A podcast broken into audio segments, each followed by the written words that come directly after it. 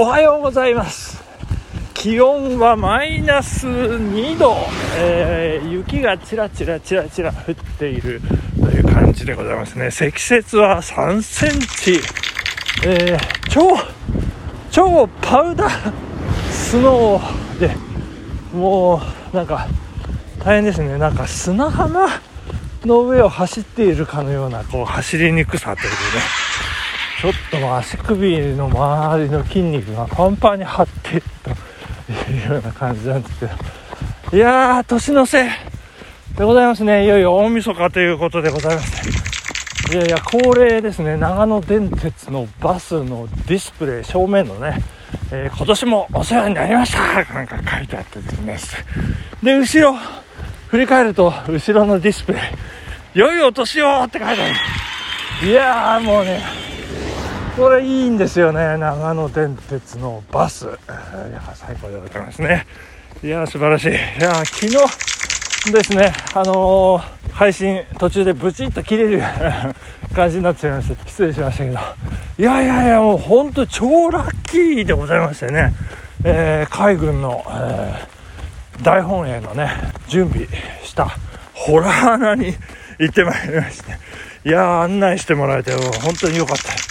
偶然のなせる技ということでですね持ってるなーっていうことで、えー、大親友と2人で、えー、ニコニコしながら走りましたけど、えー、後で分かったことなんですけどその大本営あのー、案内してくれた塚田さんというおじさん大親友の、えー、今亡きお父様と親友だったということでございますどんなことなんでしょうね。それで布団屋の御曹司ということでえー、大親友の家の、えー、仏壇の前の座布団は、その塚田さんが作った布団だというようなことでございまして、いや、すごいことが起こるもんですね。いや、大変です、大変です。500円の解説書と、で、あの、300円のね、解説と200円の、えー、あの、ペンライトを買いなさいなんて、1000円でどうだなんてあの言ってたんですけど、えー、どんな関係で来た来たって塚田さん言うもんですか？らいやいや若林健人さん、うん、はねあのインターネットでアピールししてらっしゃいますからそれで見たんですよとか言ったら。急になんか「おおそこそこ」ってあの奥の方からなんか在庫のペンライト持ってきてくれないこれ持ってけ持ってけかなんか言ってですね。いやいや。いやなんか政治力使っちゃったぞみたいな感じのね。いやーなんかいい。お父さんでございました。塚田さんありがとうございました。ということでね改めてもう感謝でございますね。もうこれ政治力というとですねえー、まああの大河ドラマでございますね。いやいや渋沢栄一良かったですね。えー、本当感動いたしました。やっぱり日本のねこう歴史が織りなされる上でまあそういう献身的なね努力をした方が存在すると。そういうようなことを歴史認識忘れてはいけないというふうに思っているところでございますけれども、えー、来年の大河ドラマですね「えー、鎌倉殿の13人」ということで久しぶりの鎌倉時代でございます。久しぶりといってこの思いを起こすとですねえー、あの足利高氏ですよね。真田広之演じる足利尊氏の太平記でございますね。それ以来なんじゃないかなと。で太平記もですねもう鎌倉末期でございますからあの鎌倉幕府が倒されるえっていうとこから始まりますからね。もうもう末期でございます。で鎌倉幕府始まる頃早々期というと、えー、これはね、私が小学校5年生だったか6年生だったか、草燃えるというね、石坂浩二、えー、源頼朝、そして岩下島が北条政子という、あの、素晴らしいキャスティングでね、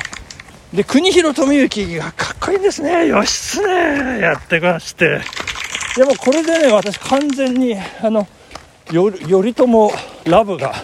えー、刷り込まれまして、えー、もうね、あのー、北条政子とかですね、あのー、原作、えー、読んだりですね、一生懸命勉強しましたね。これ中学生の頃もう完全に鎌倉、えー、幕府頼朝にかぶれておりましたんでね、まあそんな思いがあり、えー、もう本当に期待する鎌倉殿の13人大河ドラマでございますけれども、えー、脚本三谷幸喜さんね、えー、そして主演頼朝が大泉洋さんということでねもう期待しちゃいますよね。素晴らしい方ですね。そして義時が小栗旬いやもうかっこいいですよ、えー、そして義経もねちょっと期待したいと思います。えー、菅田将暉菅田将暉さんでございますね。はい。はいはいはい。そして今ね勉強してましたよ私。講談社新書ですね。頼朝と義時という本でございまして、えー、2021年11月20日発行の本なんですけど、あの、応仁の乱という本で、ちょっとね、あのー、話題になりました。わ、ちょっとじゃないね、かなり話題になりました。五座雄一先生、えー、ですね、が書いておられる本で勉強しておりますね。東大の大学院中世史専攻の博士でございますね、五座雄一先生ね。えー、もうこの先生の本、この前書きがとっても素晴らしい。えー、初めにということで、えー、ちょっとね、かいつまんで本当にこれ皆さんに紹介させていただきたいと思いますんで、よろしくお願いしたいと思います。えー、源頼朝と北条義時、歴史教科書に太字で名前が載る重要人物である。頼朝と義時には大きな相違点がある。身分である。頼朝は京都育ちの名門武士であり、貴族社会の一員であった。そうした高い身分と出自が備わっていたからこそ、頼朝は朝廷に対して巧みな政治的交渉を行うことができたのである。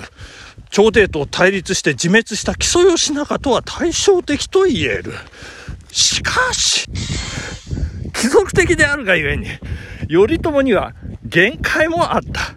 朝廷に仕える王家の侍大将という自己認識が強く、朝廷と大きな圧力を起こしてまで武士たちの権利を擁護するという意識は希薄であった。結果、鎌倉幕府成立後も公家が武家に優越する体制は続いた。えーと、そういうことですね。公家の方が偉かったんですね。なんか、武士は頭が上がらなかった。というようなことのようですね。はい。で、続きます。この体制を覆したのが上級の乱であり、その勝者が義時である。えー、これはですね、えー、1212年ですね、上級の後鳥羽上皇率いる朝廷軍、そして鎌倉幕府、義時、えー、率いる鎌倉幕府軍、もう真っ向から対決しましてですね、もう頂点に弓を引くとは何ぞやみたいな当時風潮があったんですけど、政子の演説によってね、鎌倉、御家人たち一致団結しまして、えー、倒したと。これはちなみに、1978年の長野市立東部修学校文化祭、えー、の出し物でですね、上級の乱、後鳥羽上皇の陰謀ということで出し物として、えー、上演されているといえー、これ、脚本がですね、マチュー正一というね、えー、これもあの歴史の1ページということでございます。はい、えー、続きます。武士一般の利益を代弁する組織としての鎌倉幕府が成立するには、頼朝と義時という2人の政治家が必要だった。どちらか1人だけでは不十分なのだ。本書が武家政治の創始者として頼朝と義時の二人を取り上げるゆえんである。ということでございますね。これ、まあ、この二人がね、いなければ、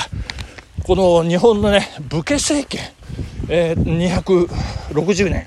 続く、えー、徳川爆破体制も生まれなかったであろうという話なんですけど、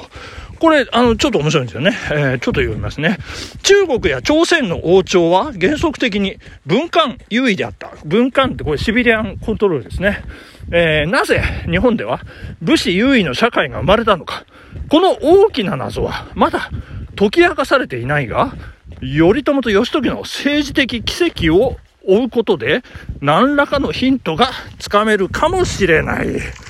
ということなんですね。この武家、えー、武士がね、こう、政権を取るってこう、まあ、実は世界的には珍しいということのようでございましてね、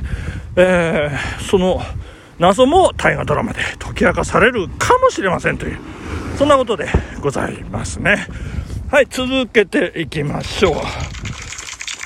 はいこう最後あのちょっと最後いいところですね、えー、締めたいと思いますもう一つ見落としてはならないのは単に冷酷で謀略に長けているだけでは権力の頂点に登ることなどできないという点であるということなんですね。まあ、この頼朝と義時、あの、二人とも大きな戦は経験してないんですね。まあ、そんなことで謀略の人と言われていますけど、えー、決してそうではないと。冷たいだけ、恐れられるだけの自己中心的な人間は決して人の上には立てない。本書でもルル、触れるように頼朝と義時には情に熱い面があったということで、そしてまた、二人の政治活動は、決して、私利私欲に基づくものではなかったのであるということでございまして、やっぱり、もう、メッシ、方向、みんなのために頑張。自分を犠牲にしてたわということで、えー、今年はこんな感じで締めたいと思います。来年もよろしくお願いいたします。皆さんありがとうございました。また頑張っていきます。さようなら。